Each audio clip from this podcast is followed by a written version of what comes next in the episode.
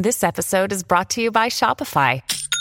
Forget the frustration of picking commerce platforms when you switch your business to Shopify, the global commerce platform that supercharges your selling wherever you sell. With Shopify, you'll harness the same intuitive features, trusted apps, and powerful analytics used by the world's leading brands. Sign up today for your $1 per month trial period at shopify.com slash tech, all lowercase. That's shopify.com slash tech.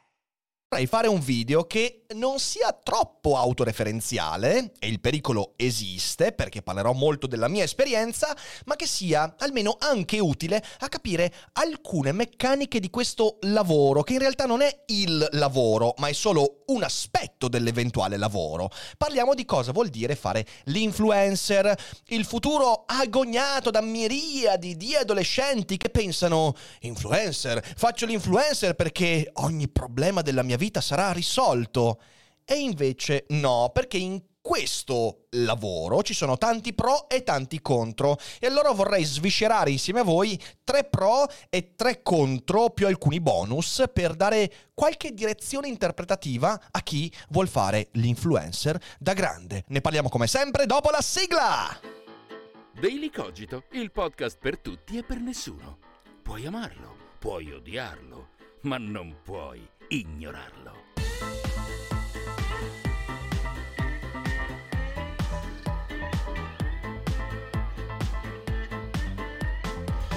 Tutti vogliono fare l'influencer, ma prima di tutto bisogna capire di cosa si parla, bisogna mettere alcuni paletti perché credo sia importante, è una cosa di cui si parla senza conoscere, è un'idealizzazione e allora di nuovo torniamo a parlare di questo argomento che in passato ho già toccato con qualche elemento in più.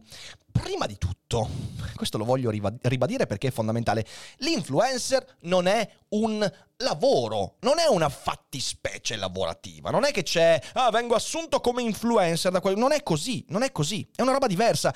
L'influencer è la condizione di un lavoratore, cioè io faccio un lavoro, ho una competenza, faccio un mestiere, sono un professionista e all'interno dell'attività che faccio mi capita di aggiungere a quel lavoro l'attività di influencer magari utilizzando le competenze che ho sul lavoro. Cioè l'influencer è qualcosa che si aggiunge a un mestiere che c'è già, a una competenza che c'è già.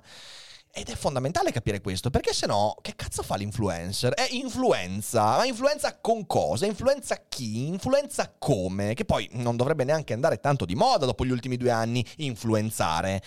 E tanti pensano che l'influencer sia un mestiere, ma non è così, è semplicemente un contenitore all'interno di cui c'è un mestiere preesistente. E nonostante io non abbia le milionate di spettatori, eh, perché preferisco curare la mia nicchia, ho fatto una scelta diversa, ho fatto una scelta di parlare di filosofia, quindi certamente non una cosa che attira le milionate di viewers, eh, ho un po' di esperienza e ho tante testimonianze eh, per poter fare qualche ragionamento intorno e credo che questa sia la direzione che prenderà questo Daily Cogito. E bisogna subito mettere un paletto importante. L'esposizione pubblica, che è la caratteristica dell'influencer, non è necessariamente un bene. Può essere devastante. Essere popolari non è necessariamente una cosa desiderabile, è una roba che va valutata per tanti motivi.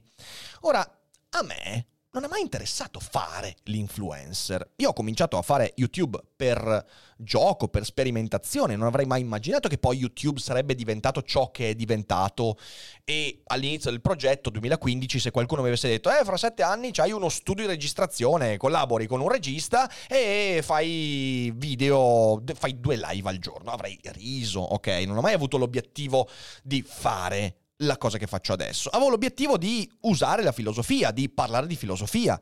E poi eh, l'aspetto dell'influencer si è aggiunto. Infatti il mio obiettivo lavorativo, anzi il mio lavoro, la mia competenza è ancora quella di fare teatro e scrivere libri. Ok, sono queste le due cose che sono il mio lavoro.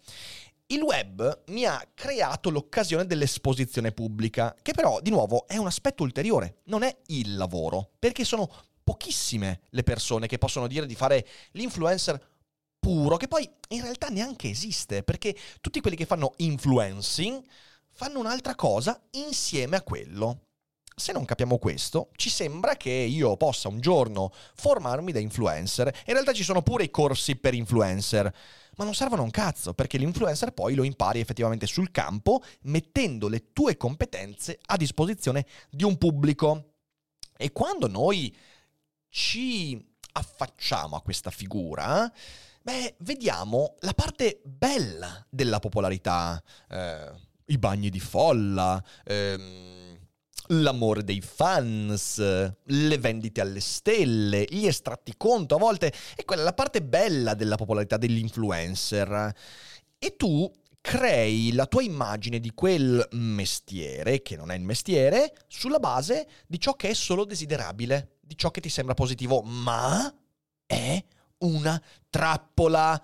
O meglio, devi valutare quell'immagine con cautela, perché il lavoro dell'influencer, nell'aspetto dell'influencer, è quello di mostrarti le cose che vanno bene, le cose che funzionano, le cose che attirano. E questo crea un desiderio, il desiderio di avere tutte quelle cose positive. Ci dimentichiamo che in realtà ci sono tanti contro.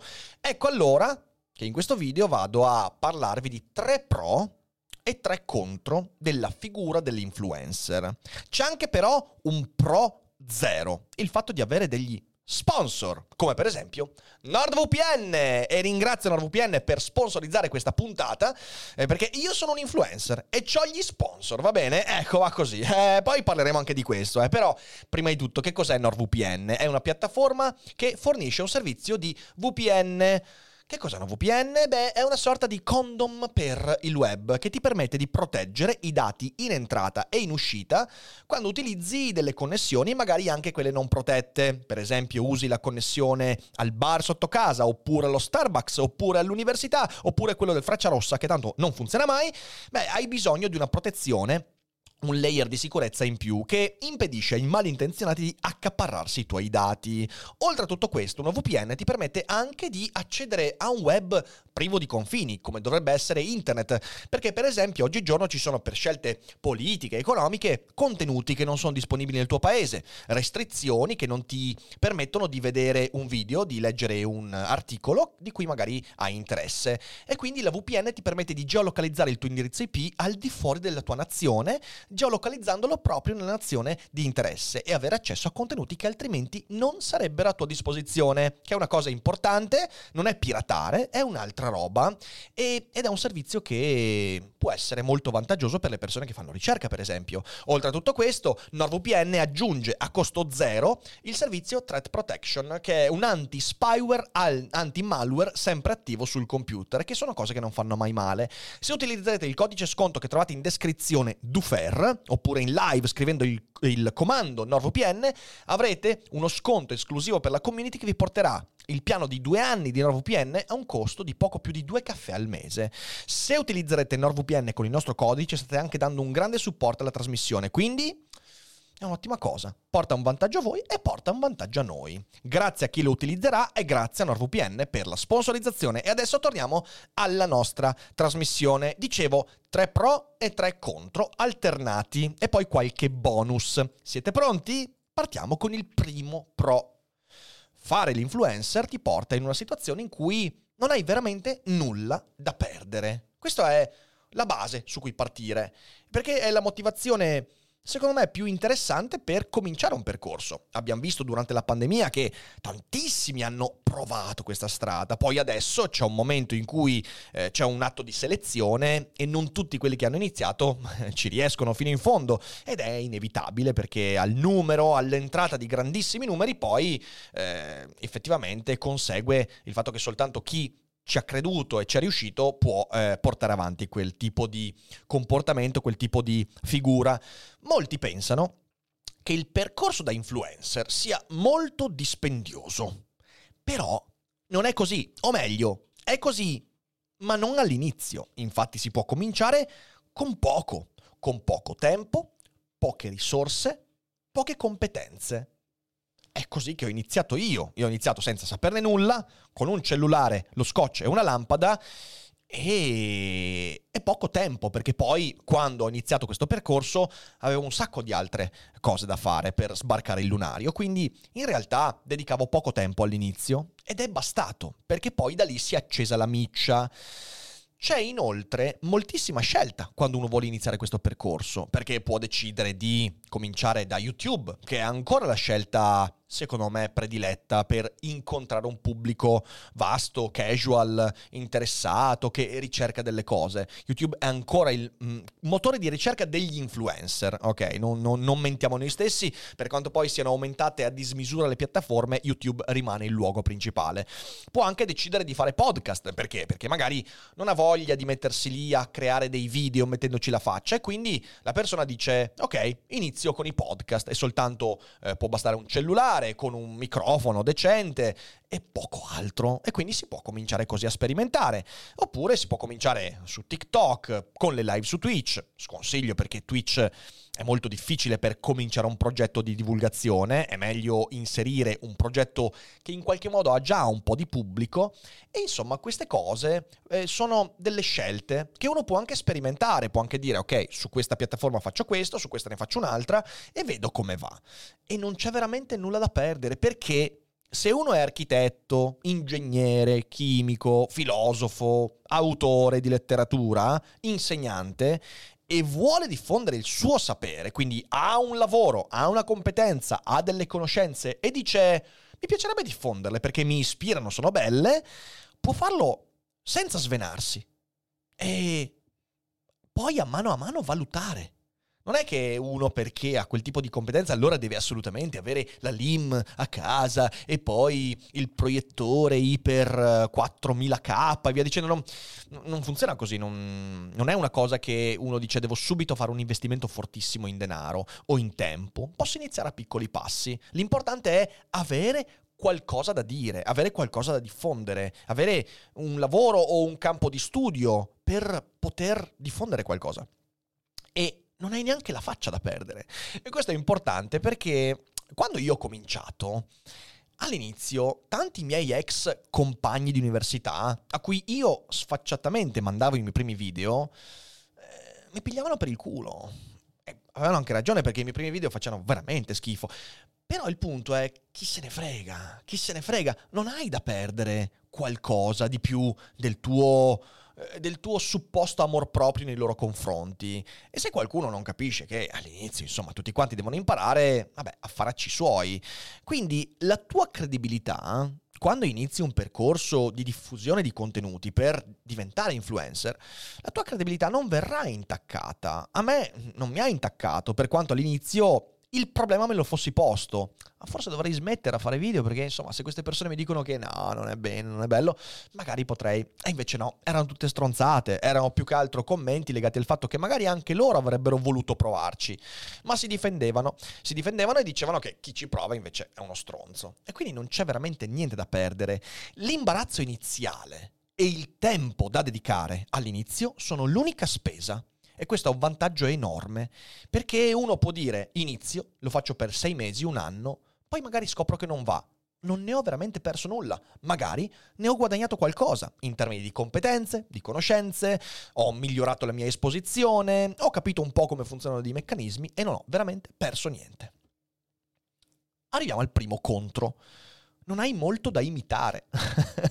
non ci sono grandi modelli da emulare, da cui prendere spunto, perché è ancora tutto piuttosto confuso e piuttosto pionieristico, per essere gentili, un far west direbbe qualcun altro. Siamo ancora ad un livello del mondo dell'influencer eh, dove è difficile imitare il successo di qualcuno.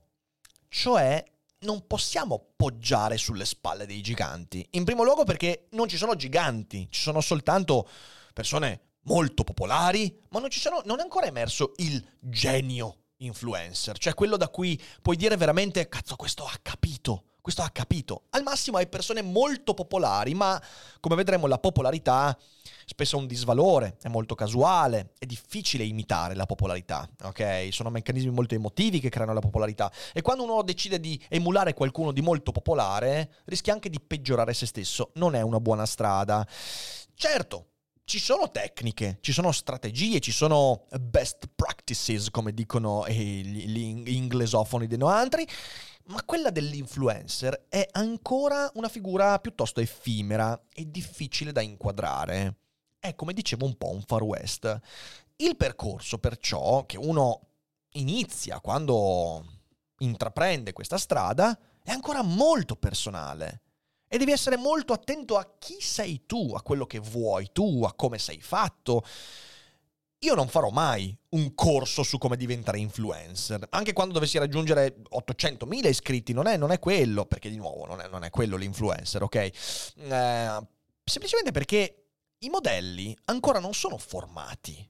Il mio non è un modello e io lo dirò sempre, io posso raccontarvi come ho cominciato, posso darvi qualche strumento, posso dire ci sono degli atteggiamenti, eh, posso dire ci sono stati dei momenti in cui ho preso decisioni buone ma che avevano a che fare con me. Ed è difficile dire che questo possa diventare un modello, non è ancora il momento. E perciò i modelli non sono formati. Questo cambierà, sta cambiando molto lentamente, come dicevo ci sono degli esempi, delle tecniche, delle strategie, però poi l'influencer per avere successo deve ancora basarsi su di sé. E questo può essere un vantaggio da un certo punto di vista, come vedremo, è uno svantaggio però, è un contro, perché significa che una persona che non ha già le spalle larghe, una persona che non ha già un certo carattere, una persona che magari è un po' più insicura, non ha i modelli da imitare. Quando trova il modello da imitare, sbaglia e imita un modello che non è se stesso e quindi fa dei danni.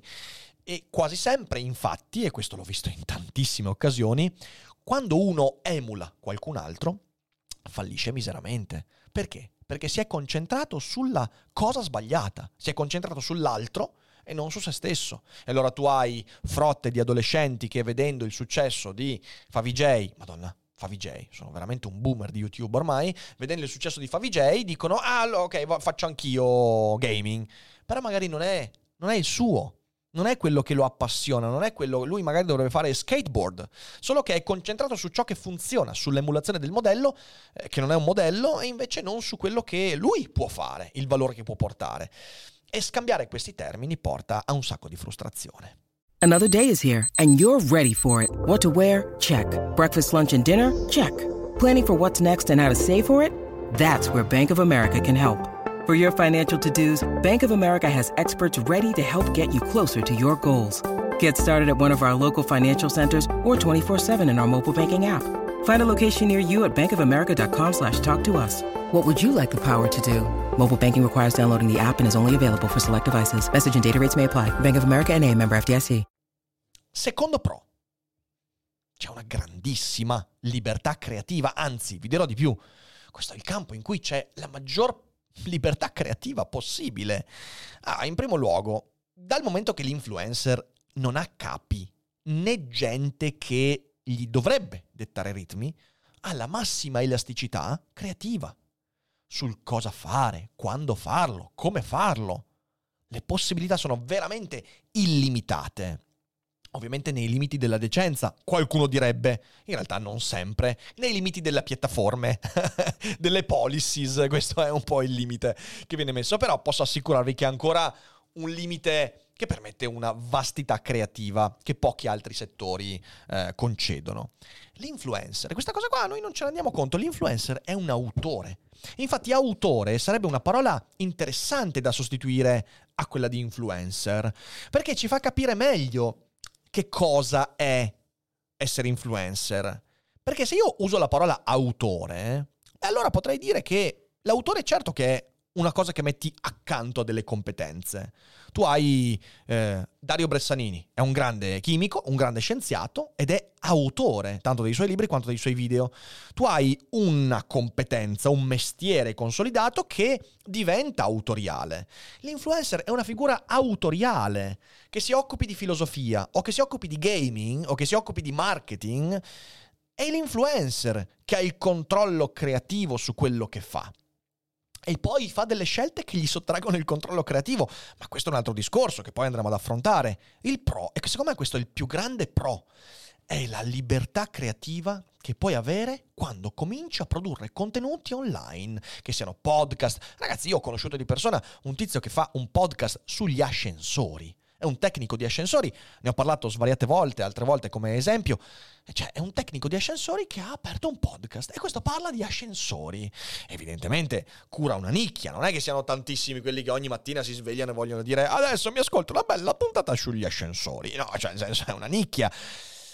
Però è pazzesco se ci pensate, è incredibile, significa che c'è veramente una possibilità vastissima.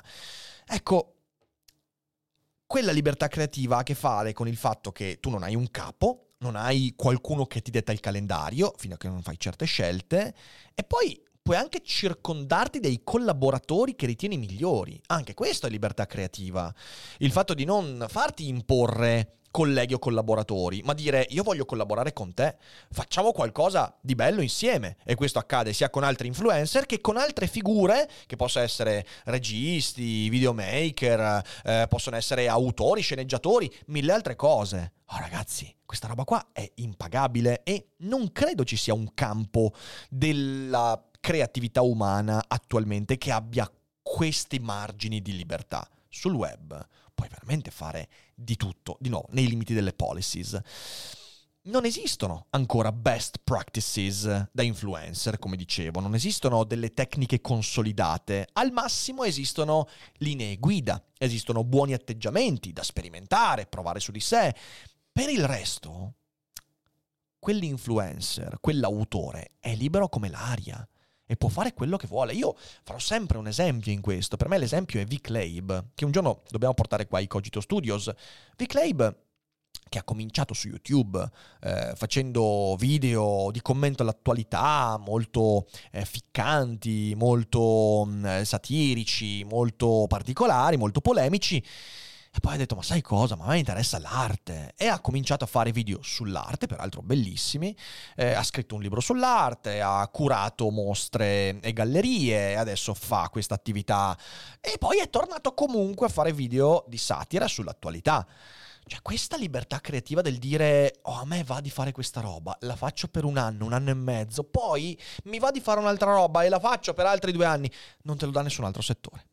E questo è il vantaggio più forte. Io potrei adesso dire, ok, mi metto a fare il commentatore di pallacanestro. Sicuramente una parte del pubblico mi manderebbe a fanculo, però cazzo potrei farlo. E io sapere che c'è questa possibilità per me è fondamentale. Però tranquilli, prima di fine stagione vi beccate una bella puntata sul basket, perché cazzo ne ho voglia. Ma detto questo, è per questo che poi l'influencer trasforma questo pro in un contro, perché si costruisce trappole e spreca grandi occasioni. Cosa capita? Capita che quell'assenza di capi, quell'assenza di agenda, quell'assenza di vincoli diventano problematiche quando so- è lui a crearsi i capi, i vincoli, l'agenda, quando dipende troppo dal pubblico, da richieste del pubblico e poi questo lo trattiamo a parte, o quando finisce per rispondere troppo ai trend e di nuovo smette di chiedersi cos'è che voglio fare, cos'è che posso fare, di cosa posso parlare, di cosa voglio discutere? E finisce per produrre contenuti solo perché c'è il trend del momento. Eh, quello è un brutto, mo- un brutto modo per mh, frenare in modo determinante la libertà creativa.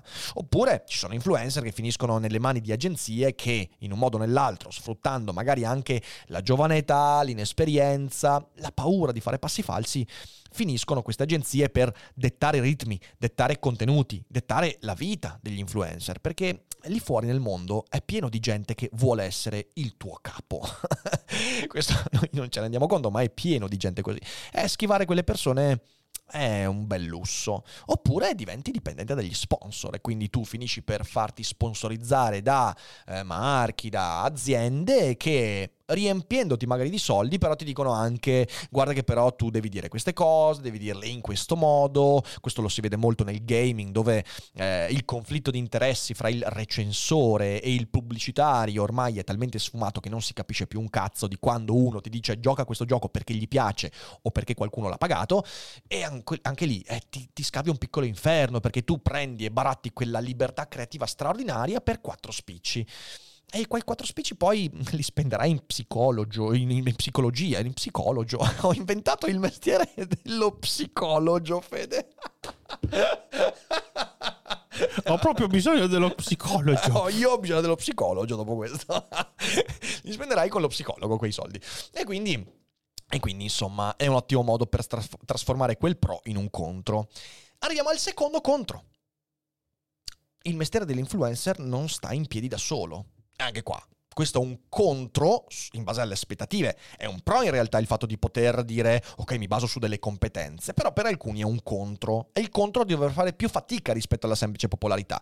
L'influencer, o almeno l'influencer che dura, non quello che ha la botta di culo, sta sei mesi sulla cresta dell'onda e poi se lo dimenticano tutti. Vabbè, quello se bon tutti, basta beccare il trend giusto e diventi il pagliaccio del momento, finisci su tutte quante le copertine e poi appena vai in burnout tutti si dimenticano di te. E sono migliaia gli esempi di questo genere. L'influencer, quello che invece dura in, questo, in, questo, in questa cresta dell'onda, deve avere qualcosa da dire. Perché il pubblico si affeziona a te, il pubblico ti segue perché lo fai ridere, si affeziona a te perché gli dai qualcosa. Se tu non hai qualcosa da dare e da dire, non duri. Quindi devi avere una competenza, devi avere un talento, una storia da raccontare, una peculiarità, una riconoscibilità, un carattere, ok? Devi averle queste cose qua, perché altrimenti, di nuovo, non duri. Magari c'hai la botta di culo e lì pensi che, ah, vedi, allora è tutto facile, poi, poi finisci nel dimenticatoio, frustrato e pieno di rimpianti prima di iniziare un percorso, dovresti chiederti, ma io cos'è che ho da dire? Cos'è che ho da fare?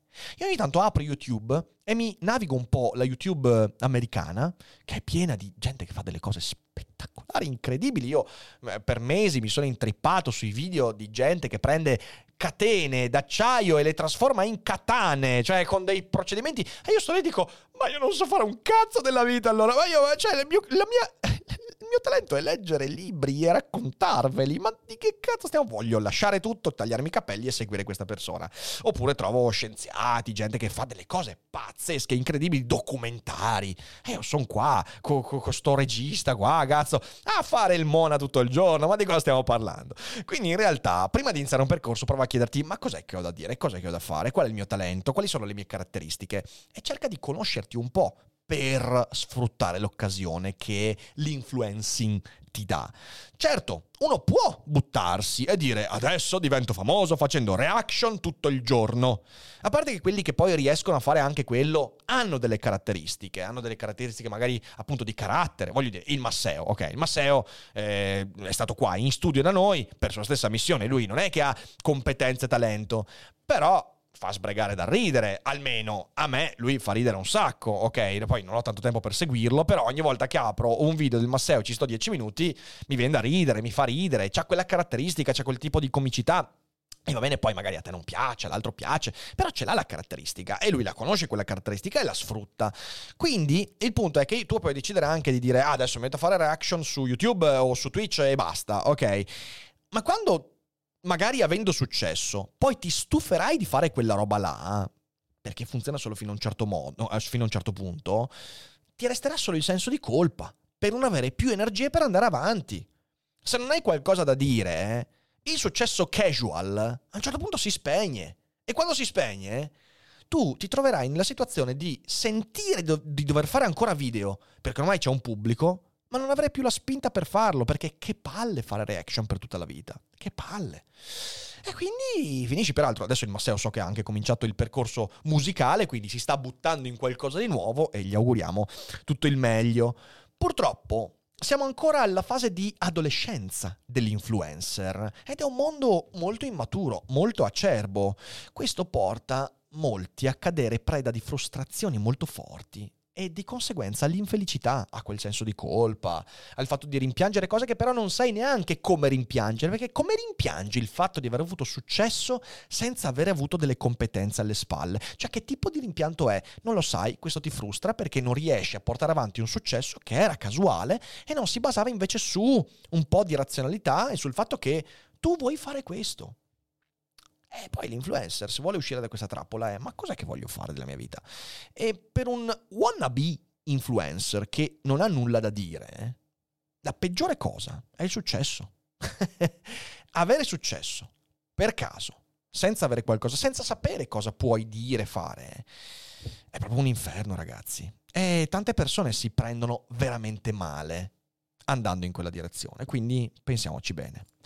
Terzo pro la relazione col pubblico. poter diffondere contenuti, dialogare con persone appassionate della stessa cosa, ricevere feedback positivi ma anche critici, è un'immensa opportunità di automiglioramento che a me ha dato tantissimo. Cioè, la persona che sono, e sono abbastanza sereno con il tipo di persona che sto diventando e che sono diventato, e io questa cosa la devo anche alle esperienze che ho fatto grazie al pubblico che ho incontrato sul web, grazie a questa relazione. Mi ha migliorato come individuo. Non solo quindi costruire una community affiatata, ma anche nutrire le relazioni che si sviluppano e misurare la maturazione della community e la propria. Questa cosa l'ho ripetuta un centinaio di volte su Daily Cogito. Guardare a quello che facevo ed ero ieri e accorgermi del percorso che ho fatto, della maturazione, anche magari delle cose che sono peggiorate, su cui quindi intervenire. Fare questo lavoro è un modo fantastico per avere maggiore percezione del modo con cui ti, ti, stai trasformando. Certo, non devi lasciare tutto al caso, devi essere attento, studiare, cercare il feedback, costruire relazioni con chi ti segue. E allora lì avrai questi strumenti. E se lo fai, questa cosa migliora la vita, dà prospettiva e aumenta le motivazioni con cui fai le cose. E non solo le cose legate al lavoro, ma anche quelle che porti avanti fuori. Tutto sta nel trovare relazioni col pubblico. Quindi non concentrarsi sulla massa che cresce, il numerino di YouTube, ah, 700.000, 800.000, 900.000, no. When you need mealtime inspiration, it's worth shopping Kroger, where you'll find over 30,000 mouthwatering choices that excite your inner foodie. And no matter what tasty choice you make, you'll enjoy our everyday low prices, plus extra ways to save, like digital coupons worth over $600 each week. You can also save up to $1 off per gallon at the pump with fuel points. More savings and more inspiring flavors make shopping Kroger worth it every time. Kroger, fresh for everyone. Fuel restrictions apply. Ma sugli individui, sulle nicchie, su quelli con cui posso avere un interscambio. Io questo l'ho chiamato tecnica ad imbuto, ok? C'è YouTube, che è il luogo dove il pubblico più casual arriva e vede i nostri contenuti. Poi c'è restringimento e c'è il podcast. Il podcast è un po' meno esposto e il pubblico del podcast è un po' più attento, ascolta di più i podcast fino in fondo, è meno superficiale, dialoga meglio. Poi c'è ulteriore restringimento e c'è Twitch su Twitch gli abbonati hanno anche un intento economico nell'ascoltare e fruire dei miei contenuti, quindi sono un po' più attenti, eh, riconoscono meglio il percorso e quindi riesco ad averci un dialogo anche in live ogni giorno molto proficuo. E poi c'è Patreon, Patreon è la, la parte finale dell'imbuto, eh, la creme della creme direbbe qualcuno, poi se entrate nella mia chat di Telegram su Patreon prendete paura perché sono delle teste di minchia, sto scherzando, siete bellissimi, e però con quelli effettivamente c'è uno scambio diretto, continuo. E poi anche all'interno di quello ci sono le persone con cui c'è uno scambio quindi è proprio una tecnica di imbuto che mi permette di avere sempre contatto con delle persone, non troppe, perché non puoi avere contatto con 18.000 persone, hai contatto con qualche decina di utenti che ti permettono di nutrire la relazione, capire qual è il sentiment della community e agire di conseguenza. È una cosa fantastica, è bellissima, ed è un'opportunità di crescita ed è una questione di relazione e non di quantità. Qualità, non quantità. Terzo contro, la relazione con il pubblico. Sì, perché il pubblico porta con sé un sacco di problemi se lo prendiamo male. Intanto, l'appiattimento della distanza fra creator e pubblico porta con sé effetti molto negativi. Uno degli effetti positivi è quello che dicevo, quindi il continuo feedback, l'interscambio, la relazione, però ci sono tanti effetti negativi. In primo luogo, il feedback immediato e costante, di quando io pubblico un video e trovo subito i commenti, faccio una live e leggo subito i commenti. E rischia di essere un freno alla creatività, soprattutto per quelle persone che per carattere e per inesperienza danno molto peso alla percezione di ciò che il pubblico pensa di quello che hai fatto e detto. Anche questo è un tema che su Daily Cogito abbiamo sviscerato in vari momenti, però lo sapete. Il pubblico non deve avere una voce troppo grande nella creazione del contenuto. Il pubblico può darti dei feedback critici che messi insieme possono dirti ok, il modo con cui comunico certe cose magari posso cambiarlo, l'ambito, il contesto, la forma, però poi devo sempre produrre quello che voglio produrre. Devo essere io a portare il mio contenuto quello che dicevo prima, ok? Devo chiedermi che cosa voglio fare, cosa voglio dire. E il pubblico non dovrebbe avere il ruolo di dirmi cosa fare e cosa dire. eh, che tipo di opinione esprimere, dovrei dire quello che voglio dire nel modo più libero possibile. A volte questa cosa non accade perché siamo troppo vicini, virtualmente vicini, però c'è un feedback molto immediato. In secondo luogo, il consenso del pubblico offusca la libertà creativa. Se io esprimo la mia idea, magari anche argomentandola, mm, attento a quello che dico, però scateno, che ne so, un fuggi-fuggi del mio pubblico, una shitstorm, oppure una contestazione molto forte, io potrei non chiedermi se le mie idee effettivamente erano ben argomentate, potrei chiedermi come faccio a riprendere questo pubblico. E la tentazione è quella di dire, beh, cazzo, dico quello che vogliono che io dica. Capita anche questo tantissime volte, è il meccanismo del consenso che diventa parassitario e mi porta non più a pensare liberamente, mi porta sempre a pensare alle cose chiedendomi al tempo stesso, ma non è che rischio di perdere pubblico, che è la paura imperante nel mondo dell'influencer. Il terzo aspetto che rende negativa questa relazione è la richiesta degli utenti che diventa criterio selettivo. Cioè io produco sulla base di quello che mi viene richiesto. Certo, in un ambito per esempio di puro intrattenimento può andare. Ah, beh, uno che fa, che cazzo ne so, creepypasta può ricevere la, la richiesta di persone che dicono fai una creepypasta su Giuliano Ferrara. E vabbè, visto che me lo chiedete, intanto facciamo la creepypasta su Giuliano Ferrara però non dico altro perché sennò mi becco le querele. Eh, insomma, cioè voglio dire, non è, eh, non è, un problema. Però poi in altri ambiti, se uno analizza l'attualità, se uno parla delle sue opinioni, delle sue analisi, eh, la richiesta del pubblico diventa un problema. Ok? Tutte queste cose qua mh, alimentano una relazione molto complicata col pubblico che rischia di minare quella libertà creativa di cui parlavo prima. Inoltre, e questa è un'aggiunta importante, il meccanismo di idolatria e odio, cioè il pubblico che idolatra, oh mio Dio, sei il mio idolo, tutto quello che dici è fantastico, in realtà è fantastico finché dici quello che voglio sentirti dire. E il meccanismo di odio, di hating, ah ti detesto perché dici sempre il contrario di quello che penso, sei un pezzo di merda, magari perché ti sto antipatico, perché questo meccanismo che è perverso e molto emotivo diventa un problema non indifferente, soprattutto quando va a impattare su certi caratteri, ok? Eh, perché lo hater, e questa cosa la dico sempre, purtroppo è quel, quella condizione che porta anche persone che caratterialmente sono timide, morigerate, tranquille, che però avrebbero cose meravigliose da dire e condividere, a pensarci 16 volte prima di aprire un canale su YouTube o avviare un podcast. Eh, e ricordiamoci che il meccanismo di idolatria e hating è alimentato molto spesso dal fatto che a noi piace un po' troppo essere idolatrati. Questo è un argomento che tornerà sicuramente su Daily Cogito. Noi, influencer, dobbiamo essere autocritici quando ci sentiamo solleticati dall'idolatria del pubblico. Perché l'idolatria porta una parte del pubblico ad adorarti in modo incondizionato, al netto di quello che dici, di come lo argomenti, e una parte del pubblico a odiarti in modo incondizionato. Se fossimo più attenti al contrastare l'idolatria, saremmo più agevolati nel contrastare gli haters. Solo che non lo facciamo e quindi ci facciamo sballottare da questi estremi. E inoltre, in aggiunta a tutto questo, l'appiattimento della distanza creator-pubblico porta due conseguenze che sono piuttosto visibili soprattutto su Twitch. In primo luogo crea relazioni parasociali. L'idea che il creator sia tuo amico, amico, cioè una persona vicina, per il semplice fatto che tu lo ascolti ogni giorno per quelle due, tre ore, allora lo senti come amico. Questo nell'utente fa un danno, perché fraintendendo quel rapporto ti porta ad affezionarti a una persona che neanche, neanche ti conosce, e quindi vai a spendere energie, anche economiche magari, eh, con una persona che non ti sta dando nulla ma che ti fa sentire amico e ovviamente, per quello che dicevo prima su idolatria e odio, ti porta anche a sviluppare il, la sensazione di inimicizia, eh, che ovviamente poi si traduce nell'hater.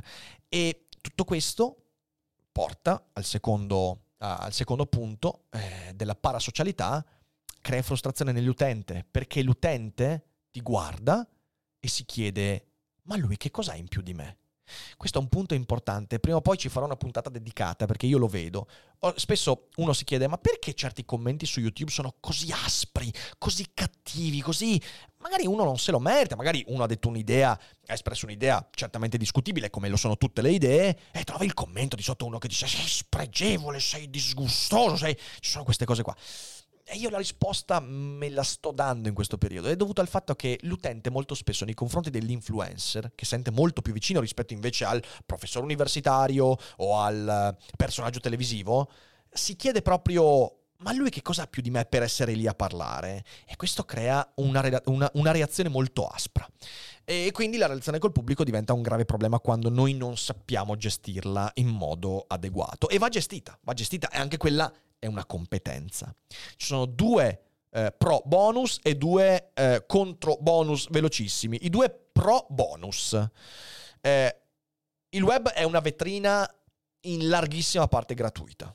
Quindi per persone che hanno un lavoro e vogliono aumentare eh, il ventaglio di clienti, ascoltatori, vendite, opportunità, è una vetrina che mm, potenzialmente può non costarti nulla se non il tempo per studiarla, vederla, gestirla e via dicendo. Eh, per me è stato così, cioè io eh, prima di YouTube ai miei spettacoli c'erano eh, 15 persone, Adesso eh, vado e a Milano ci sono 350 persone, a Roma ce ne sono altre 400 e via dicendo ed è una cosa molto bella, una cosa molto bella, quindi questo è proprio il pro essenziale che dobbiamo capire se abbiamo magari la necessità di aumentare i nostri contatti.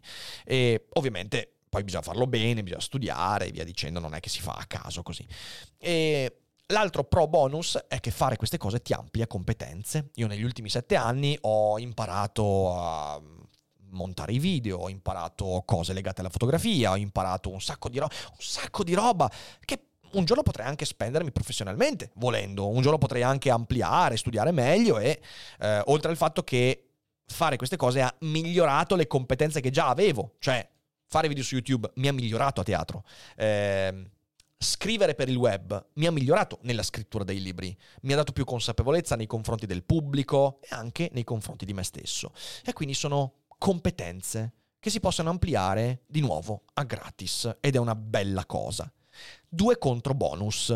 In primo luogo, c'è un sacco di tempo che viene succhiato via dalla promozione dei contenuti. Se fai l'influencer e all'inizio non hai un'agenzia, un collaboratore, qualcuno che ti aiuta, spenderai tanto tempo per diffondere i tuoi post, costruire i tuoi ambienti social, che bene o male, se uno vuole far bene questo mestiere, sono abbastanza necessari. Sempre centellinandoli, mai esagerando, mai facendosi prendere la mano e capendo quali sono gli ambienti adeguati, però comunque porta via tempo.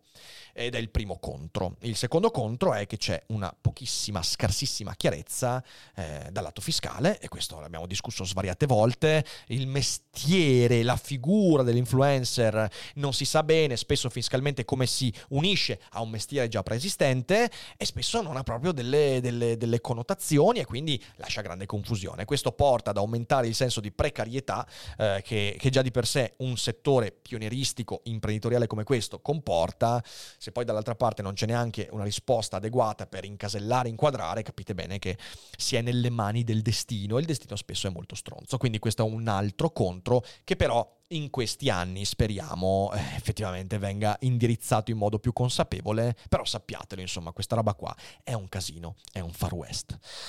E basta, e basta. E questa cosa ci tenevo a dirla perché, ribadisco, si parla molto spesso di questa roba. Ah, essere influencer. Essere influencer ha dei pro e dei contro e spero di averne dati alcuni di interessanti quindi anche se fai lo psicologo, mi raccomando, puoi essere tranquillamente influencer e anche se sei malachimonte puoi essere influencer. Quindi io vi saluto e vi ringrazio per essere stati qui con noi. È bello perché quelli che stanno ascoltando il podcast non stanno vedendo quello che sta accadendo. Ogni tanto dovreste venire in live a trovarci per capire quanto siamo mona. Perché il nostro mestiere è essere mona.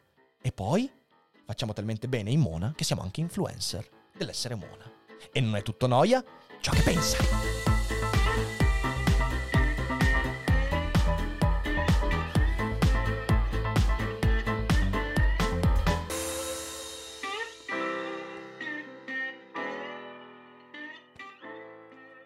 Vacanze in Sicilia o in Sardegna. Con i traghetti GNV viaggi in relax, porti tutto quello che vuoi e ottieni super vantaggi. Col nuovo programma Fedeltà MyGNV accumuli punti viaggiando, ricevi un cashback del 20% e tanti sconti a bordo. Non c'è modo più conveniente per andare in vacanza. Scopri i dettagli su gnv.it.